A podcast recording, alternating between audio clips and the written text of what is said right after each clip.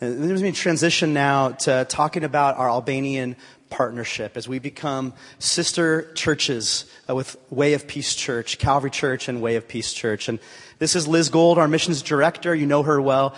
Liz um, tell us a little bit about how Calvary here in Orange County connected with a place that for 50 years was a communist country,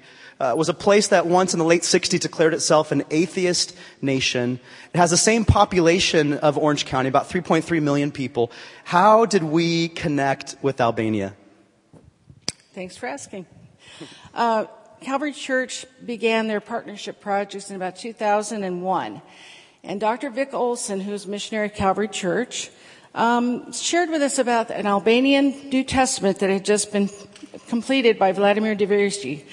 I'm saying his wrong, name wrong. I'm so sorry, Mimosa Divergi. And uh, he was an Albanian linguist living in America who had come to Christ through a missionary in Albania. And he'd come back to the United States, and God had laid it on his heart to translate the, the New Testament in Albania.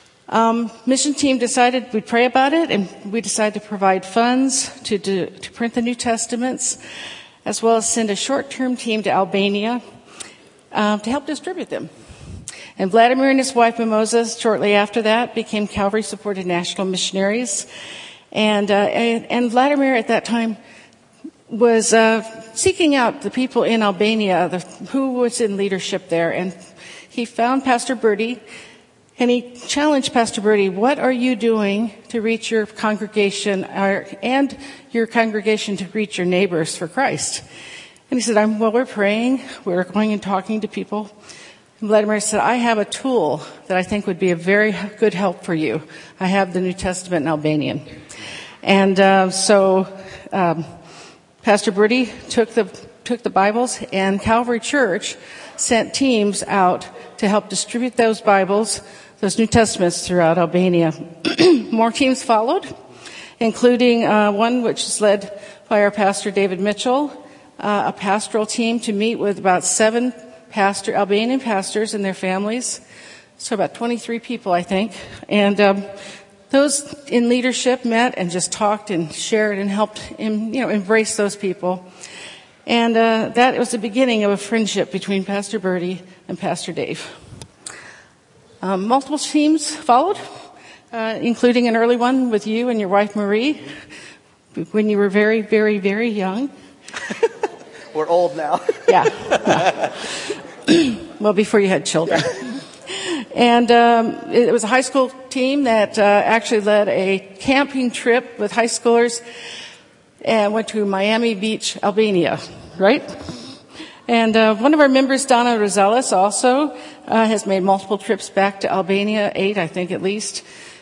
And during those trips, she ministered to the women.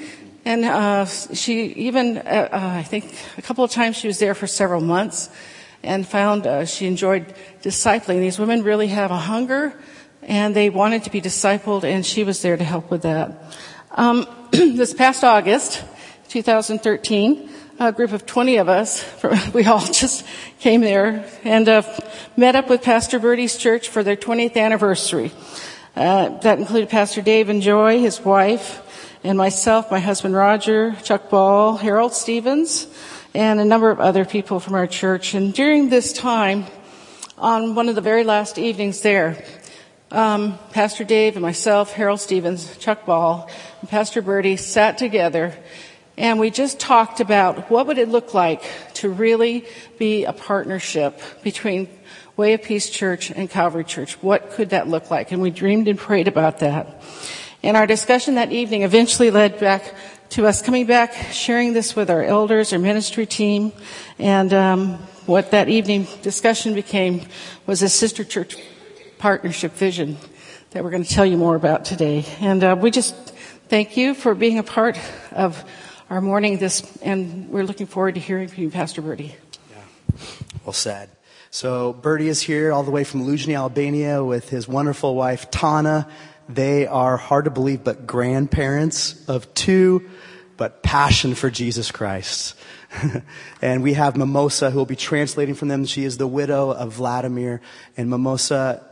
Today is part of you and Vladimir's legacy, so thank you so much.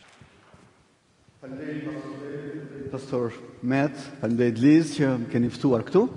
Thank you Pastor Dave, Matt and Pastor Liz that invited me here today. Edhe faleminderit ju gjithëve që jeni këtu së bashku sot për të adhuruar Zotin e për të dëgjuar atë që Zoti ka bërë në ju. Edhe Thank you.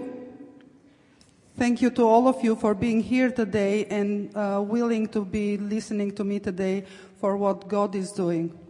Uh, unë do t'ju marr pak kohë për t'ju shpjeguar atë që Zoti ka bërë në Shqipëri. I want to spend some of this time to explain to you what God is doing in Albania. Edhe pyetja ime e parë për ju është. And my first question for you is. Sa vetë nga ju këtu e njohin Shqipërinë? How many people here do know about Albania? Uh, 15 people? Only 15 people. Okay. Okay. Uh, pyetja ime e dytë është sa nga ju kanë qenë në Shqipëri? My second question is how many of you have been in Albania?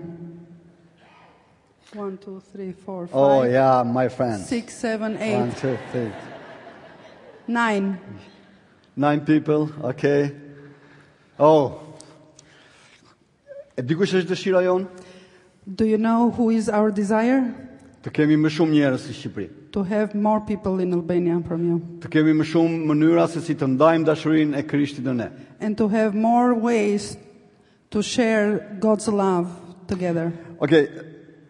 Ëh, ju dëgjuat nga dëshmia ime, isha shumë i, i ri atje. You saw my testimony, but I was very young there. Ëh, jam 9 vjet përpara ndoshta. That was around nine years ago. Edhe dëgjuat se çfarë se si Shqipëria ka qenë më përpara. And you heard about how Albania was before. Unë kam qenë një oficer në ushtrinë shqiptare. I was a officer in Albanian army. Edhe e, e di çfarë bëja? And do you know what I did there? Un pregatitesha, stërvitesha. I was getting prepared and trained. Un stërvitja ushtarët e mi. And I was training other soldiers. Qoftë se ju do të vinit na sulmonit, na pushtonit ne, ne t'ju vrisnim. In case that you were coming to our country that we had to kill you. E, edhe unë gjithmonë kisha në shënjestër një Amerikan. And uh, when I was targeting how to shoot, I had an American picture there. Edhe isha gati të vrisja çdo amerikan që të vinte. And I was ready to kill any American that will come to Albania. Kjo ishte zemra ime më përpara. That was my heart before. Kjo kjo ishte çfarë na mësoi diktatura komuniste. This is what the dictatorship uh, communist dictatorship taught me. Komunizmi e rrëzoi Zotin, e shkatërroi. The communist uh, did not uh, talk to us about God. Edhe na thoshte ne që ne Zoti ynë ishte personi, individi Enver Hoxha. They talk they taught us that the only God that exists is the dictator Enver Hoxha. Edhe ku mund ta njihja Zotin? How could I know about God? Ka edhe mbas 20 vjetësh që komunizmi ka rënë. It is 20 years since communism collapsed. Akoma në Shqipëri ka njerëz që nuk kanë dëgjuar për Zotin. And there are still people in Albania that never heard about God. Akoma ka familje që nuk dinë që a ekziston një Zot apo jo. There are still families that they don't know if God exists. Ndoshta është e habitshme për ju. Uh, maybe it's very surprising to you. Sepse ju jeni rritur në familje të krishtera. Because you are raised in families that are Christians. Ju keni të shpallur kudo Zotin. It is you are open about God everywhere. Po për ne ishte ndryshe. But it it was different for us. Në qoftë se unë do të mendoja ose do të bëja diçka për Zotin, unë do të përfundoja i persekutuar. If I was thinking or if I was doing something about God, I will end up being persecuted. Dhe kjo ishte vështirësia. And this was very difficult. Kjo është arsyeja pse në Shqipëri ka njerëz që nuk e njohin Zotin. This is why there are people in Albania that still don't know about God. Dhe kjo është arsyeja pse un jam përpara jush. And this is the reason that I am in front of you today. Për t'u treguar juve. To show you. Për t'u sfiduar juve. Uh, to change his... Um, okay, he, he's to having uh, to call you. Që të mendojmë së bashku për Shqipërinë. To think about Albania together. Uh, shumë vjet përpara, në 90-ën, many years ago in 1990. Edhe më mbas në 93-shin. And later on in 1993. Unë dëgjova për Zotin. I heard about God. Edhe Iu desh Zotit tre vjet të punonte me mua. It took three years that God worked with my heart. Ashtu si thotë Zoti në Bibël që unë kisha një qafë të fortë. Uh, like uh, God's word that I had a hard neck. Nuk doja të besoja. I didn't want to believe. Nuk doja që Zoti të vendosë mua të më përdorte. I didn't want God to use me. Unë mendoja që unë jam një burrë i fortë. I thought that I was a strong man. Por asnjë gjë s'është e pamundur për Zotin. But nothing is impossible for God. Kam një varg nga Jeremia. I have a message that I want to read about Jeremia Jeremiah. A, a keni një Bibël? If uh, you open the world the uh, Bibles. Okay. In Jeremiah 18 verses 1 through 6.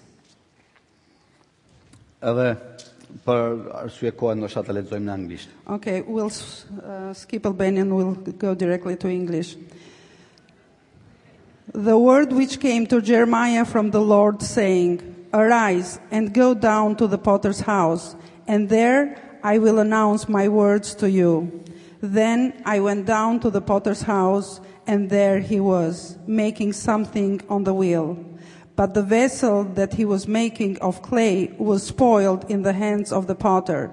So he remade it to another vessel, as it pleased the potter to make. Then the word of the Lord came to me, saying, Can I not, O house of Israel, deal with you as this potter does? declares the Lord. Behold, like the clay in the potter's hands, so Are you in my hand, O house of Israel? Është një piktur e bukur për ju edhe besoj është e njohur për të gjithë ju. It is a good picture uh, and I'm sure that it's well known from you. Edhe arsyeja pse dua ta ndaj, sepse un e identifikoj veten time me atë bal që ishte në duart e Zotit. And the reason I want uh, to deal with this verse is because I consider myself as the clay in the hands of the potter. Edhe pyetja ime më përpara ka qenë si të më përdori mua Zoti. And my question before was how can God use me? Edhe kur kam lexuar këtë pasazh, And when I uh, read this message, kam kuptuar shumë gjëra. I did learn a lot of things. Gjëja e parë që un kam kuptuar The first thing I understood ishte që unë isha një balt. Is that I was a clay. Një një gjë e keqe që ndoshta askush nuk ka qef ta mbajë në dorë. Something bad that nobody wants to hold on his hands. Por kështu kemi qenë ne ndoshta kështu është akoma sh, janë shumë njerëz akoma në Shqipëri në të njëjtën mënyrë. That's how I was before but maybe there are still people that that's how they think right now. Po ajo që unë shikoj që Zoti bëri me Jeremian But what I see that what God did with Jeremiah është mënyra se si Zoti e fton Jeremian për të kuptuar se kush është Zoti. Uh, it is how God called Jeremiah and taught him to understand what God is. Zoti e pa Jeremian të shqetësuar. God saw Jeremiah that he was um, disturbed. Edhe arsyeja pse ai ishte i shqetësuar ishte sepse fjala e tij akoma nuk kishte mbirë ose nuk ishte mbjellur tek njerëzit. And the reason was because um, the words the, the word of God was not uh, in all people's heart yet. Edhe njerëzit akoma nuk kishin kuptuar mesazhin e Jeremias. And people had not understood Jeremiah's message yet. Njerëzit populli i Perëndisë duhet të kthehej të besonte përsëri tek Zoti. The people of God had to turn to God and understand God's word. Dhe Zoti donte t'i jepte një mësim të mirë Jeremias. And God wanted to teach Jeremiah a good lesson. Edhe thot, eja këtu. And told Jeremiah, come here. Shko tek punishtja e poçarit. And go to potter's house. Edhe ulu atje në cep. And sit down on a corner. Edhe ndërsa Jeremia u ul në cep. And as Jeremiah was sitting down. Ai shikonte se si punonte poçari. He was looking at the pot, potter's hands. Edhe e tërhoqi shumë mënyra se si poçari përdorte baltën edhe duart e veta. And he was looking how the potter was uh, using his hand and the clay. Poçari e mori baltën. The potter uh, took the clay. E shkëputi nga balta tjetër. And he took it from the rest of the clay. E filloi të punonte me të. And started working with it. Ju keni parë fëmijë se si lozin me plastelinë? Like the children play with the clay. Se si mund të bëjnë forma të ndryshme. That fo they form different things. Edhe shumë e lehtë për ta, shumë argëtuese. And it's very joyful for children to play with the clay. Në një mënyrë Zoti na përdori ne. That's how God used us. Ai i po i tregonte Jeremias se God, si mund të punonte Zoti me Jeremian. God taught uh, uh, Jeremiah how God uh, can work with Jeremiah. E mori i dha një formë. He he gave a form. E, e pa që ajo nuk ishte e mirë. And he saw uh, that was not a good shape. Nuk ishte e qëndrueshme. And wasn't stable. Edhe ajo poç u thye. And that pot was broken. Edhe Jeremia vuri re diçka të veçantë tek Zoti. And uh, Jeremiah saw something very special. Që Zoti ose pronari Nuk e mori dhe ta hidhte poshtë, sepse ajo nuk mori formën e duhur.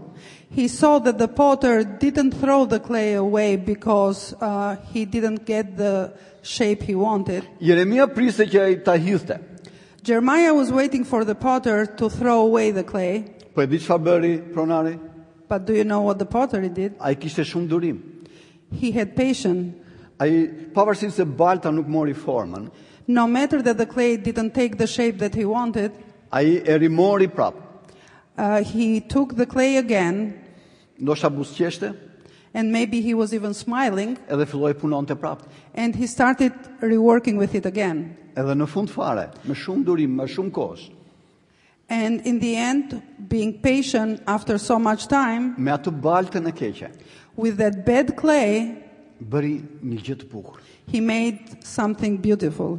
Nxori një vazo të bukur. He made a good vase. Nxori diçka që ishte e shkëlqyer. A good pot that was beautiful. Ndoshta një vazo e tillë amerikane. Maybe some American vase like this. Jo shqiptare. This is not Albanian. Edhe po ta shikosh me vëmendje sa i bukur është. If you see carefully how beautiful it is. Formën që ka. The shape that it has. Mënyra se si është ndërtuar. The way how it is built. Po nuk është bërë shumë thjesht, shumë shpejt. But it's not made very simple. Kjo ka marrë formën që pronari poçari ia ka dhënë. But has the exact shape that the potter wanted. Edhe në bazë të duarve të pronarit ka marrë këtë formë. And because of potter's hands took this shape. Mund të japi edhe forma të tjera. And pottery can give different shapes. Kështu jemi ne tek Zoti. That's how we are in front of God. Kjo ishte ajo çfarë mua më preku. This is what touched me. Që un e lejova vendosa ta lejoja Zotin të më përdorte. I allowed God to use me. Edhe ai të më jepte formën e duhur. So God can give me his shape. Edhe nga një njeri që dikur ju ishit armiqtë e mi, sot jam këtu për t'ju thënë që unë jam miku juaj. And from that person that many years ago I, you were my enemies, now I am in front of you talking to you. Arsye? Sepse Zoti më ka bërë këtë formë. The reason because God is using me. Se Zoti ju ka dhënë ju këtë formë. And God is using you too. E të gjithë së bashku. And all together, jemi një vazo e bukur për Perëndinë. We are a good pot in God's hands. Edhe arsy, një arsye pse ne mbajmë është T'ua reklamojmë njerëzve, ja si është puna ime. And the reason I'm here today is because we want to proclaim this is God's work, this is how Christians are. Këtë do të bëjmë në Shqipëri. This is what we want to do in Albania. Të tregojmë njerëzve që çfarë bën Zoti me ne. To show to people what God does with us. Në, në vargun e 6. Jeremia thotë, Zoti thot, ashtu si bëra me argjilën, ashtu do të bëj me ju. God says that the same thing I did with the clay, I will do it with you. Vetëm ka një gjë. But it's something. Duhet ta lejojmë veten. We have to let ourselves in his hands. Dhe kjo është arsyeja se dua t'ju ftoj sot. Lejojeni veten që Zoti t'ju përdori për Shqipërinë. And this is my call to you today. Let yourself that God will use you in Albania. Ne na duhet që të jemi dritë dhe kripë. We need to be the light and the salt. Në mënyrë që edhe njerëzit mund të shikojnë punën e Zotit. So people can see God's work. Unë isha së bashku isha ftuar në retreatin e misionarëve të kishës suaj. I was invited in missionaries retreat for from your church. Edhe po të shikoni disa misionarë akoma kanë trikon që kishin dritë llambën edhe pjesën e kripës ose si të them. Yeah. If you see some t-shirts in uh, that our missionaries are wearing, they have a lamp, a, a bulb, and a salt in krip, their shirt. Kripë amerikane dhe llambë amerikane. It's uh, American salt and American bulb. Është njësoj dhe në Shqipëri, kështu i kemi. It's the same in Albania too. Ndoshta forma është Ne nuk nuk e kemi kot këtë në dorë. It's not uh, just uh, for coincidence that we have this salt in our hands. Ju kuptoni rëndësinë që ka kripa për gjellën. Uh, it is very important that the food has salt. Edhe këtë shëmbëlltyrë e përdori Jezusi. And that's what Mateu 5. And that's what God used uh, as an example in Matthew 5. Ai tha ju jeni kripa e botës. He said you are the salt of the world. Pra gjella është e gatshme. The food is ready. Ajo do pak kripë. But needs a little bit of salt. Të ketë shije. So it will be tasty. Shqipëria është gati. Albania is ready. Dera është hapur. The door is open. Ju do juve. But he needs you. T'i jepni shije. To give some taste. Edhe unë ju ftoj në Shqipëri, ejani. I'm inviting you to Albania. Unë ju ftoj lutuni për Shqipëri. I'm inviting you to pray for Albania. Që edhe shqiptarët vetë that Albanian people të jenë kripa e botës. can be salt. Le të kam marrim dritën. How about the lamp? Është e njëjta mënyrë që Jezusi përdori. It is the same thing what Jesus used. Ai tha ju jeni drita e botës. He said you are the light of the world. Kjo nuk është dritë, kjo është llambë. This is not the light, but this is just the lamp. Por kjo është e gatshme të shpallë dritën. But this is ready to light. Ndoshta kështu është pa vlerë. Like this has no purpose. Nuk ndriçon askënd. It, it doesn't lighten anybody. Dhe Jezusi tha, a mund të fshihet drita? And Jesus said, can the light be hidden? Kështu duket e fshehur. Like this looks hidden. Po që të ndriçojë. But to lighten up. Ka nevojë për një burim energjie. Needs a source of energy. Ju keni parë kur lëshojnë raketat, ju dini se ne kemi mësuar nga ju amerikanët. We have learned from you Americans, so you have seen when um, the rockets are um, sent ka nevojë ka nevojë për një fuqi të madhe energjie në mënyrë që të bëhet ndarja shkëputja për lëvizjen në qiell. They need a, a big source of energy so they can leave the land and go to skies. Edhe unë dua ta krahasoj atë energji që kërkohet për të ndezur këtë.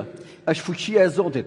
And uh, that's what I want to compare that the energy that you need to lighten a, a bulb ne, it is God's ne vetë energy. Mund mos dëm, sorry. Ne ne vetë mund mos bëjmë asgjë. Uh, we cannot do nothing. Ne kemi nevojë për fuqinë e Zotit. But we need God's energy. Por kemi nevojë të lidhemi. But we need the connection. Edhe kur ne e lidhim me me burimin e fuqisë, kjo ndriçon. When we connect the bulb with the source of energy, that's how the bulb will be lightening. This is my profession now.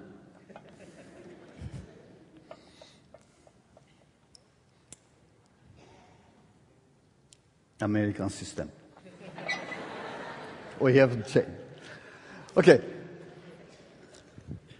Kjo është ajo për cilën është ndërtuar llamba. That's why the bulb is built up for. Të ndriçojë. To lighten up. Në qoftë se kjo është pa burimin e energjisë, kjo nuk do të ndriçojë. If it is without source of energy, this will be not lighten up. Dhe kjo është e pavlerë. And has no value. Unë dua që secili prej nesh këtu sot të kuptojë që ne jemi njerëz që duam të shpallim dritën e Zotit. And I want us to think today that all of us we want to spread the light of God. Shqipëria është një vend musliman. Konsiderohet vend musliman. Albania is declared a Muslim country. Nuk është e lehtë për ungjillin e Krishtit. And it's not easy to spread the gospel. Por ajo që ne besojmë. But we believe. Është që kur ne jemi lidhur me Zotin, Zoti do të bëjë gjëra të paimagjinueshme. When we are connected to God, God make, uh, makes things impossible possible. Jeremia përsëri ishte duke shpallur lajmin e mirë ose Zot kthimin nga mëkati të popullit të vet. Jeremiah was declaring the good news um God's words. Por kjo nuk ishte ndodhur, ai po shikonte njerëzit që nuk po ndryshonin. But he was seeing that the uh, people were not changing. Edhe për këtë arsye ai ishte futur në burg në pallatin mbretëror. And for this reason he was jailed in the king's palace. Edhe Zoti e pa atë shumë të shkurajuar. And God saw him very discouraged. Edhe te te kapitulli 33.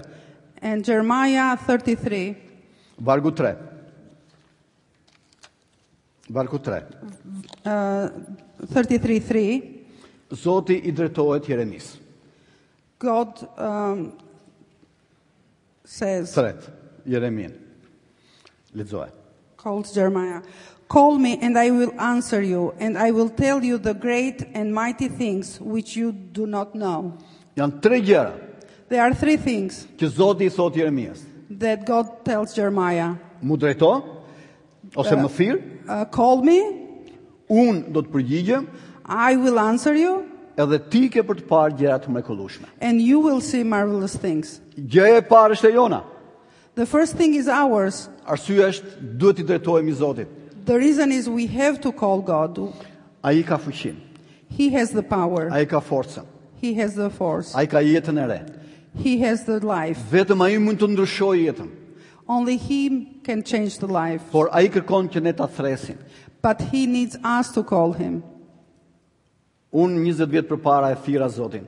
I called God 20 years ago. Ai ndryshoi jetën time. And he changed my life. Edhe unë tani dua të ndaj këtë lajm me njerëz të tjerë që edhe ata të thresin Zotin, të ndryshojnë jetën e tyre.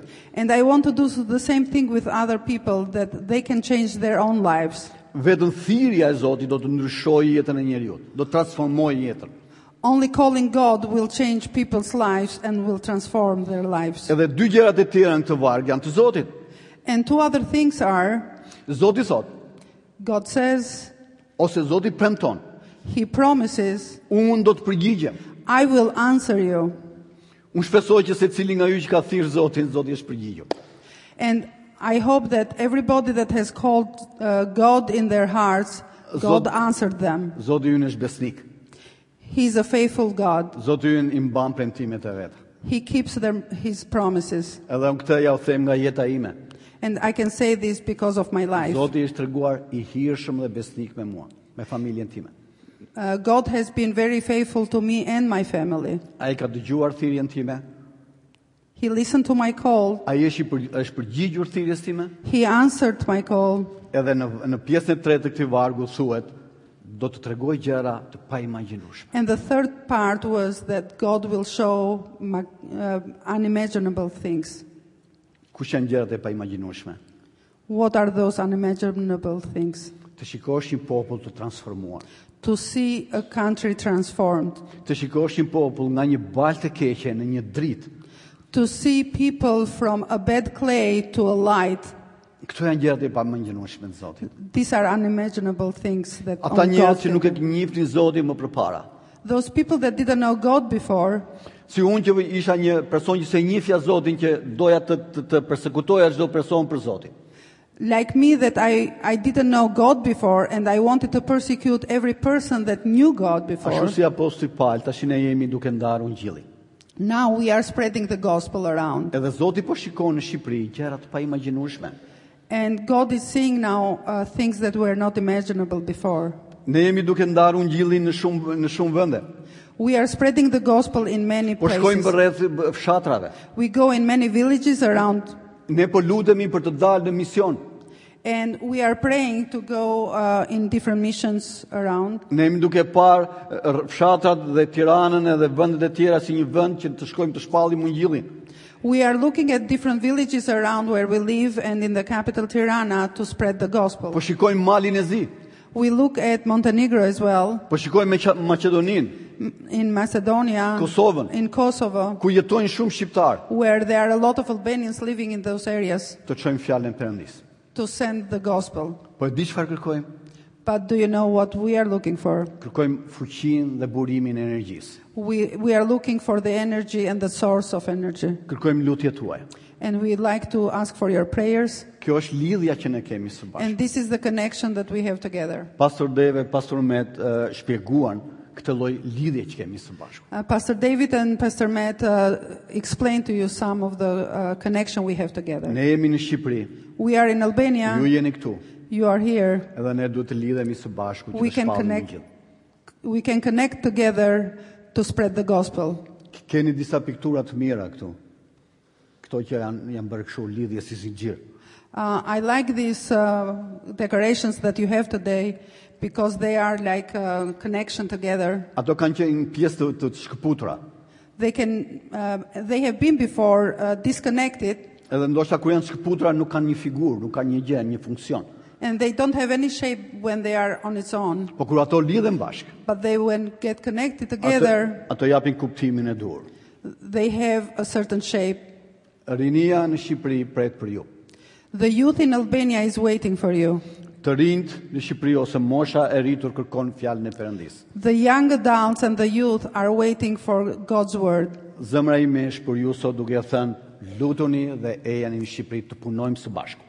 My heart is asking today that please pray and come to Albania to work together. Edhe ne do të shikojmë së bashku atë që Perëndia do të bëjë.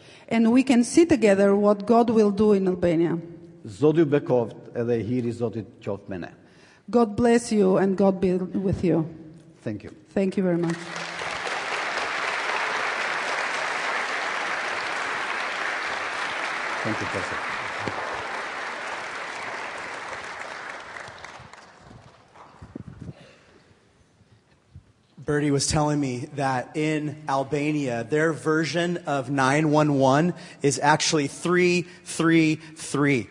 And so how cool is that? When you need help in Albania, you dial 333 and you look at Jeremiah 33:3 as Albania, as Bertie pointed out, call to me. And you see the connection right there. And so we as a church are in a great place to form a sister partnership uh, with Way of Peace Church in Luzhnia, Albania. Why? Why Luzhnia? Why Way of Peace? Why Albania and all the places in the world? Well, one is that at this moment, Americans in Albania have favor. Albanians, when they come across Americans, they're interested in them. They welcome them into their homes. I mean, what other city do you know, or what other country that you know, that has a,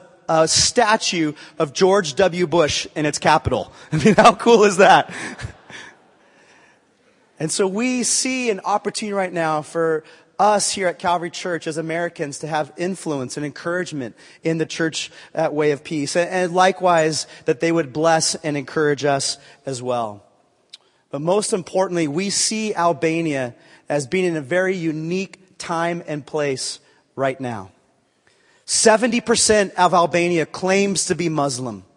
And yet, if you drill down deep into what that means in their lives, it, it really is just a name and an identity. It doesn't necessarily mean a lot to those that you talk to in Albania. Yet there's other countries that have an interest in seeing Eastern Europe become an Islamic state. And so they're pouring money into Albania to have a minaret in every city, town, and village in this country. They have a vested interest in seeing Albania become fervent in its following of Islam. And so there's a window right now before that would take place. 20 years ago, Albania became a democracy and freedom came into the country. And now we are 20 years into this, and yet the young people recognize there's still problems to democracy. Materialism does not answer the deep needs of their life. And so there's people asking big questions about what is the purpose of my life in a way that I believe has never been asked before or maybe even in 10 years will be satisfied by other things. And so again, there is a window. Albania has applied and is going to be approved in the next few years to be part of the European Union.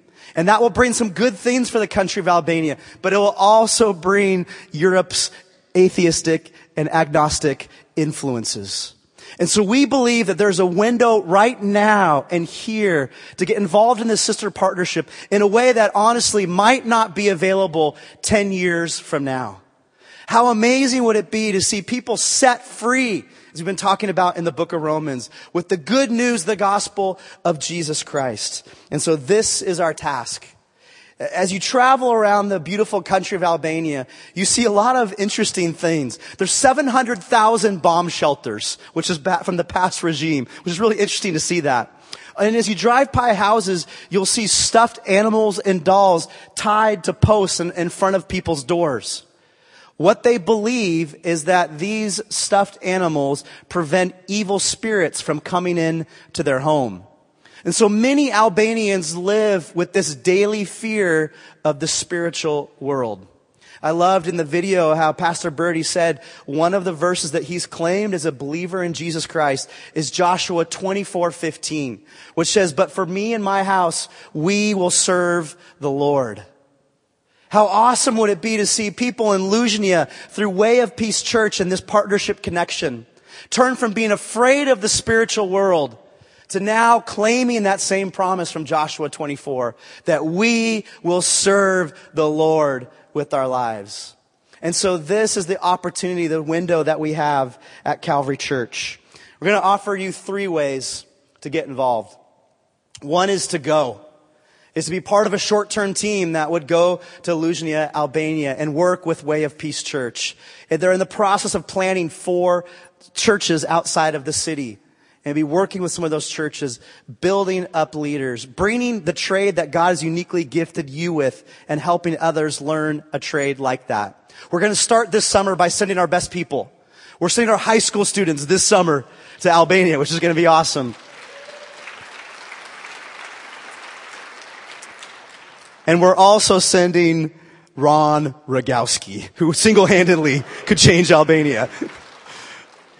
And from there, we're looking to have six more teams in the next two years go over to Albania. Are there other teams that will go to other places? Yes. We'd love to send multiple teams to all kinds of areas that we partner with at Calvary Church, but specifically, we'd like to target six teams to go into Albania in the next two years. And I'm calling you today to give. If you open up your bulletin that you received when you came in, can you pull out, there's a faith promise card and there's also a yellow commitment card. If you'll just kind of hold both of those in your hand for a moment. The faith promise card is something that we're really excited about here at Calvary Church. You see, we kind of have two main buckets of, of how we do finances here at Calvary. The first is our offering and our tithes. And this is what you are called by God to do, to be faithful with your finances, to give to the Lord. And that goes to the ministries of Calvary Church. It goes to the local things that we're involved with and being salt and light here in Orange County. As part of our vision is to reach Orange County for Jesus Christ. Maybe that's 10% for you. Maybe that's 30% for you. Maybe it's 2% for you. It's between you and God and how He's calling you. But then beyond your normal tithe and offering, we call you and ask you to make a faith promise. This is a step of faith where you say, I am going to commit to this God. Please provide it. I'm going to commit this to go around the world as we go from Orange County and we reach the world for Jesus Christ. And so as you look at that faith promise card right here, I want to first just thank you. Last year, you gave $1.2 million to what God's doing around the world through Faith Promise. That's awesome. And God deserves all the credit for that from us at Calvary Church. We're not, we're not all stars, but God just provided and we've given as He's called us to. And I love that. But let's not just rest on last year or the last 20 years of missions. What will God call us to in this new season? As we support these 90 plus missionaries, as we work with partners, like we had the opportunity to send Bibles to Iran this year through this faith promise giving. As we work in this new sister partnership with Way of Peace Church, how will God use our faith promise to bless what he wants to do in Albania? So I challenge you to give. And then finally, I ask you to pray. Begin praying immediately. Commit to pray for our missions and what God's doing through Calvary around the world and specifically for Way of Peace Church. I'm going to invite you to do a couple things right now. Around the room are stations and you're used to this in elevation. And there's a couple of ways for you to respond this morning as the guys come up to lead us in worship. One is that there's an opportunity to take communion, to take the cup and the bread and this is for believers only, those that have professed their faith in Jesus Christ, to say, God, as a response to what you've done on the cross and how you've saved me and forgiven me of my sins once and for all, I take this in remembrance of you. So there's an opportunity to take the cup and the bread of communion this morning. There's also a bucket and you can present your offerings, your tithes, and drop them off in the bucket. And you can take that faith promise card. You can fill it out this morning, tear off the bottom, and then put that in the bucket. Or you can take your yellow commitment card. Look at that. And there's some opportunities to even just say, I'd like to get more information about getting involved in missions. You can drop that in the bucket. And then finally, as you pray, there's a little Albanian flag. And I'd ask you to only take one if you'll commit to pray. So you'll take one of those flags, put it somewhere where you'll see it throughout your week and say, God, may this remind me to pray for what you're doing in the nation of Albania. And so, will you pray with me right now as we respond in worship? Father, you are the God of Orange County. You have authority in Albania. You are the Lord of all. God, in this moment, we resurrender to you, acknowledging your power, acknowledging that as Jeremiah 33 says, you do mighty things. God, thank you that you use us in your mighty acts that you call us to live for your name, Jesus, to be the salt and light of this world that point people not to Calvary Church, not to way of peace, but to you, Jesus. And so God, we submit, we surrender, we say, use us. In Christ's name, amen.